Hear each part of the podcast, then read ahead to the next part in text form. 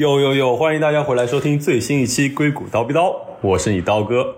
这期节目呢，我请来了我一位学妹 Connie 来和大家聊聊在美国做 HR 是怎样一种体验。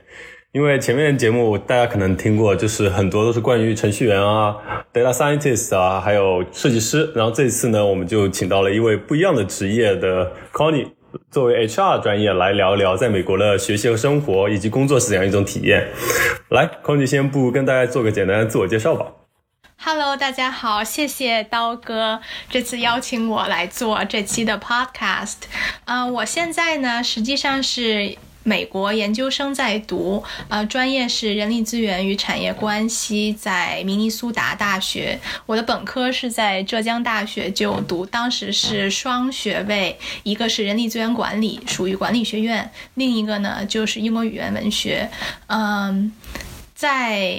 中间大三的时候还去以色列交流过一个学期，当时其实很有意思的是。嗯，虽然我是一个本科生，但是去那边读的是 MBA 的一个交换，所以感觉这一段经历呢，也为自己加分了不少。嗯，在大二的暑假的时候，当时就是因为我去美国读研究生，是我很。很早就有这样的一个打算，所以在大二暑假的时候，我参加了浙大的一个交流的项目。当时去到了美国的杜克大学，啊，进行了一个暑期学校的一个交流。嗯，中间当然也做过很多的这种实习啦。呃，在本科的时候，其实做的还比较杂一点点。那么本科毕业到研究生这一个阶段呢，就是围绕着 HR 进行。那么在本科阶段还做过一些跟市场啊，还有一些其他有意思方面的这个实习。那么大概这就是我的情况啦。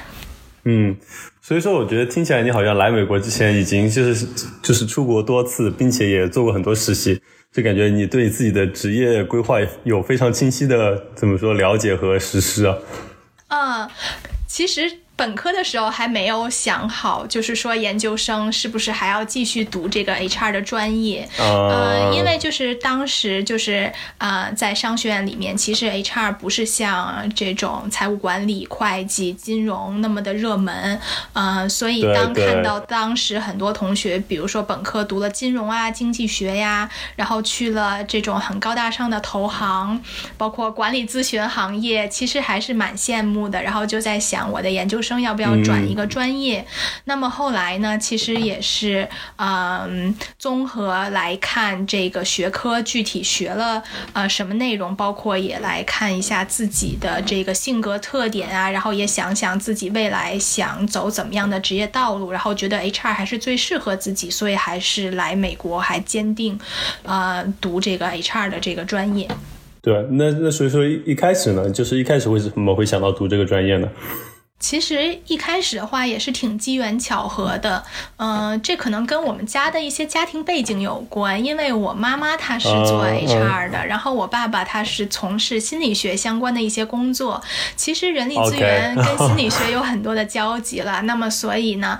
他就很强烈的建议我说，呃，学这个专业比较好，因为我当时也没有一个很强的一个想法，说我特别特别喜欢什么什么专业，其实也挺纠结的，因为当时是在大大一下大二上，大概这个时候去选择我的一个专业，所以那么当时就听了我爸爸的建议，然后就学了这个专业。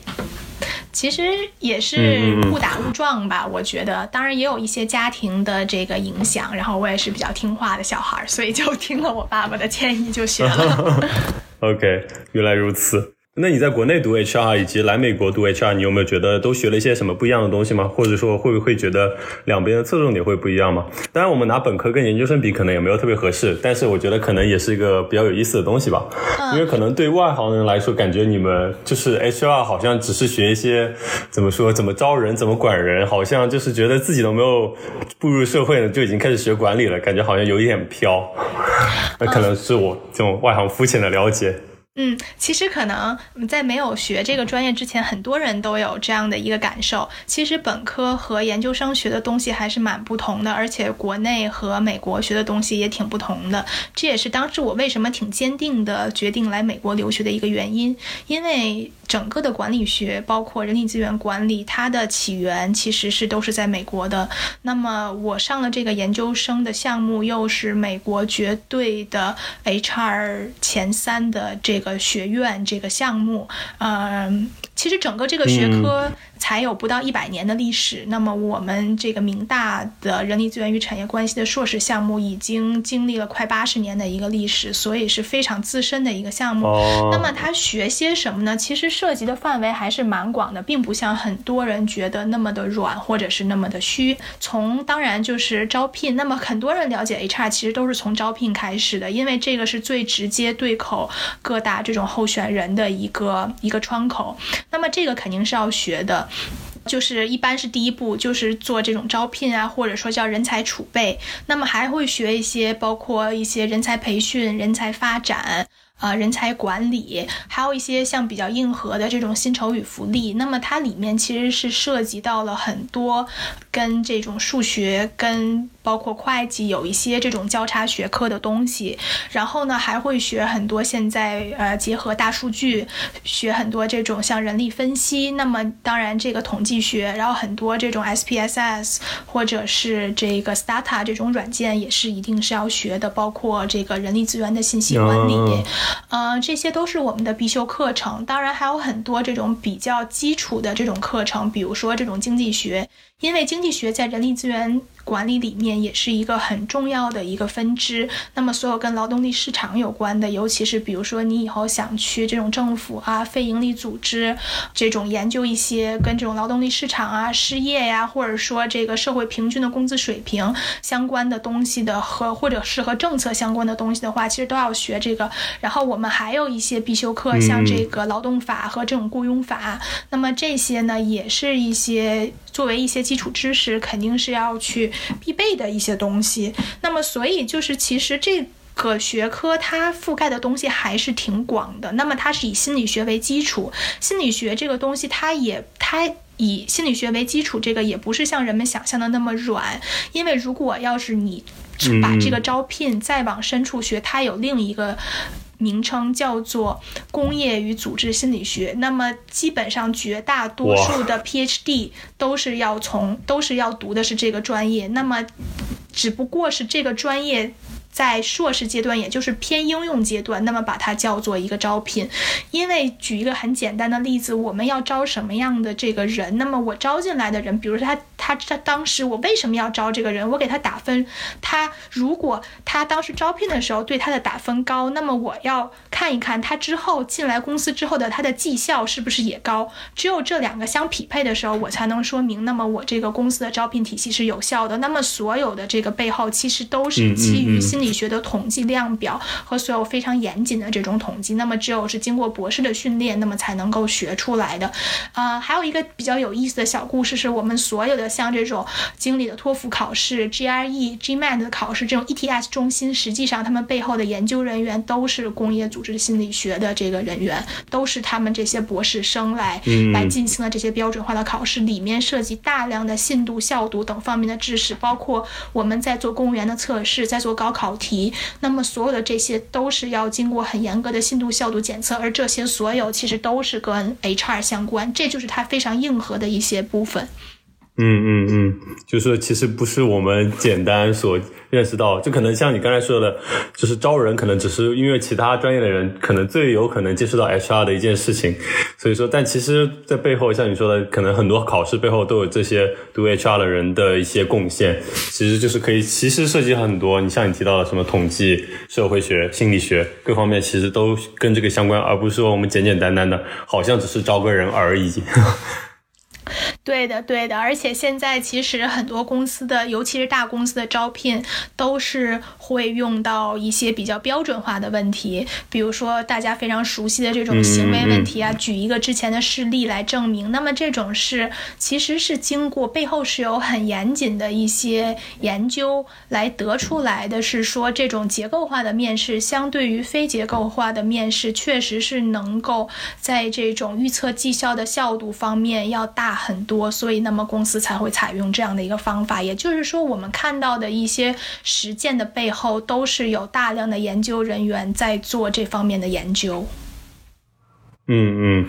对。不过你就说到这点，就可能可以稍微岔开展开一下。就说到行为面试，就可能就相当于去问他们一些，比如说你有没有遇到过跟老板起冲突，你是如何解决的？呃，但就比如说对于这点来说，我做面试官的经历以及被面试的经历，我都觉得好像这样子问题有一些就是太主观了一些，或者说好像感觉就是因为没有标准答案，所以说不像是说一道题做没做出来，所以说感觉这个就如何去度量这个标准，感觉会有一些不是非常清晰，就感觉这这就需要非常多的可能那个 HR 的部门的人对这些面试官进行培训，才能让他们能说来给出一个比较可能可信的。一个标准去衡量面试者。是的，这一点其实说的是没有错误的。所以现在就是说，我们 HR 部门在给出这个要问候选人什么样的问题的时候，其实上也是给这个面试官一个打分的一个表格。那么在这个表格里面，就是尽管对于一个被面试者来说，可能觉得嗯这个问题可能比较主观，但是实际上，呃，考核的点还是比较客观的，因为它通常就是考核呃一个候选人的一些呃软性的技能的一些方面，比如说遇到冲突时候如何解决、如何沟通、你的合作能力、管呃领导力等等方面的这种能力。那么每一个面试官的手上其实是有一个非常详细的打分表的，它分为各种各样的维度。那么他在给候选人不同的分数的时候，呃，其实也都是有一个呃，在 HR 里我们叫做的是呃 key incidents，也就是说，比如说。在领导力方面，如果你给十分的话，那么你一定你要对照这个 key incidents，看这个候选人举的例子是不是能够满足这个 key incidents，或者是非常 similar to key incidents。如果给这个领导力只是一分的话，那么我们也有一个 key incidents，所以就是实际上会给出一些这种 standards，然后去把候选人讲的故事和这些 standards 去比较。那么当然就是说，这种培训对于这种面试官的。培训也是非常重要的，所以里面会有，比如说这个什么叫领导力，对于它的定义的一些，就是需要对它的这些维度给出一个定义，然后对不同的分数也给出一些这个考量的标准。嗯嗯嗯，其实我有这样问题的原因也是感觉这个可能各个公司的可能实际操作层面对这些面试官的培训，我感觉可能并没有像理论那么落实，就可能还是有一有一点虚吧。不过 anyway，这可能就是学科以及就是实践上面各个公司以及实际情况上会有一些区别吧。对。不过我就觉得听起来可能就是从理论上应该是 work 的。对，就是这种嗯，这种学科肯定是说不能是像那种理。工类的有一个非常正确或者非正确的答案，但是总体上来讲，有一个 standard 总比没有要好，而且就是有一个这种是标准化的面试，总比那种问一些天马行空又不知道要在考核什么样的问题，肯定是要好很多的。所以我觉得，嗯，在往正确的道路上、更好的道路上发展，那么就是一种比较好的一种操作了。嗯嗯嗯，所以说，那说到工作，不如聊聊你在中国、美国作为 HR 的一些工作实习经历吧。我觉得也应该蛮有意思的。嗯，好的，嗯。我在呃中国的时候，在美式咨询做过一段这个作为乙方做过一段这个人力资本实习生，嗯，当时是在上海。然后美式咨询呢，实际上是呃相当于人力资源界的 top three，就是相当于人力资源界的 I。MBB 这样的级别，嗯，那么其实当时涉及的呃方案也是蛮广的，涉及到了一些这个绩效管理啊，涉及到了一些就是嗯，如何提高组织的有效性啊，等等相关的一些项目，然后也都是给甲方的大公司，不管是外企、国有企业还是这个民营企业，都做过很多的一些。从行业的对标啊，到最后给出建议啊，当然有之前的一些访谈啊，还有一些行业研究啊，就是一些咨询界经常做的这些事情嘛。当然还有很多 PPT 的美化了。呃，然后还有一个比较有意思的是，我在 NBA 的中国做过一个暑期的实习，当时也是一个项目制的。这段实习确实是比较比较有趣了，因为我个人是非常喜欢体育。非常喜欢 NBA，尤其是，嗯，我觉得我这个年龄的人，中学应该都是看着 NBA 长大的，就是当时 还，对，当时还很清楚的记得，其实也是见证了整个，呃，电信的这种发展。我们刚开始二 G 的时候看这个。看这个文字的直播，到三 G 的图文直播，到后来有了视频的直播，都是在课间去看各种各样的刷比分啊，然后怎么怎么，然后就是买各种贴纸啊、海报啊，反正就很着迷了。然后所以就看到了有这样的工作机会。当时一方面是在 HR 部门做一些事情，帮助做一些招聘的事情啊，然后也帮助处理了很多员工的这种数据，然后做过一些像整理员工数据系统之类的工。作啊，然后另一方面呢，也是跟其他的一些实习生的小伙伴一起做过一些跟五 G 有关的一个产品的项目设计，觉得还是一个挺有趣的经历的。当时是设计了一个啊人工智能 AI 这样的一个产品的概念，然后来能够更加帮助这个球迷增加球迷的这种互动化的娱乐化的交互体验吧，觉得还蛮有意思的。嗯嗯，然后来美国之后呢，在腾讯做过一段时间的实习。呃，腾讯在美国的总部是位于这个加州的 Palo Alto。那么我在正好是在这个疫情期间，所以其实整个也都是一个 online 的一个实习。但是我人还是飞到了这个加州去做这样的一份实习，觉得还是挺高质量的吧。然后当时参与的项目也是挺多的，有这个呃绩效管理。啊，员工的发展，还做了很多这个薪酬的对标，还做了像这个岗位说明书啊、岗位职称等所有所有方面的调研啊，然后对标的这些项目吧。嗯，觉得还是蛮有意思的，而且就是呃，很多很多这个。同事其实都是美国的这几大 HR 神校的呃毕业生，所以其实还都 同事都蛮有意思的，而且还都挺有聊的，而且就是专业水平还都是非常非常高的。嗯嗯嗯嗯，那工作中有没有什么具体的例子或者故事可以分享吗？就比如说你刚才说到了岗位对标，你是指就比如说腾讯的，比如说程序员的岗位和比如说谷歌的程序员的岗位一个对标，一个比如说等级上的对标或者招聘标准上的一个对标吗？还是指的一个什么样的事情吗？呃，对，其实就是说，呃，腾讯。在致力于做很多在美国本地化的一些工作，所以确实是对标了一些美国硅谷那边大家耳熟能详的科技公司。然后，呃，其实对标的方面 是非常非常多了。从这个岗位头衔的一个对标，我们都知道，尤其是这个工程师、程序员，他们是分这个级别的嘛。然后就是看这个腾讯的这个内部啊，是不是我的级别要跟别的公司去进行一个统一，是这样的。包括他们的这种岗位的职称啊。还有，当然就是薪酬方面也要做好一个对标，还有这种员工的这种晋升，比如说这个怎么样来评定这个员工的绩效表现啊？怎么样晋升采用什么样的方式啊？其实这些都可以做很多的研究和对标。嗯嗯嗯，所以说可以理解为是不是？其实比如说在腾讯美国的总部，可能它的各种 HR 绩效考核方面的东西都会跟美国更像一点，而不是可能跟腾讯中国的一些标准更像。可以这么简单理解吗？他正在努力的向这方面来发展，我觉得。但是就是说，现在美国这边也不是说特别特别多的员工，呃，而且就是可能一些政策也会。美国这边的一些这个总统的政策，可能也会对它的发展，呃有一定的这种影响，所以就是说会沿用一些中国的政策，然后也会加深美国的本地化，整个也是需要一个过程的，都是在向好的方向去发展。嗯嗯嗯嗯，对。那所以说工工作中会不会有一些什么有意思的小故事吗？可能是跟同事之间，或者是比如说或者说研究到了一个非常有意思的事情，比如说中国一个什么情况，美国其实是另外一个情况之类的。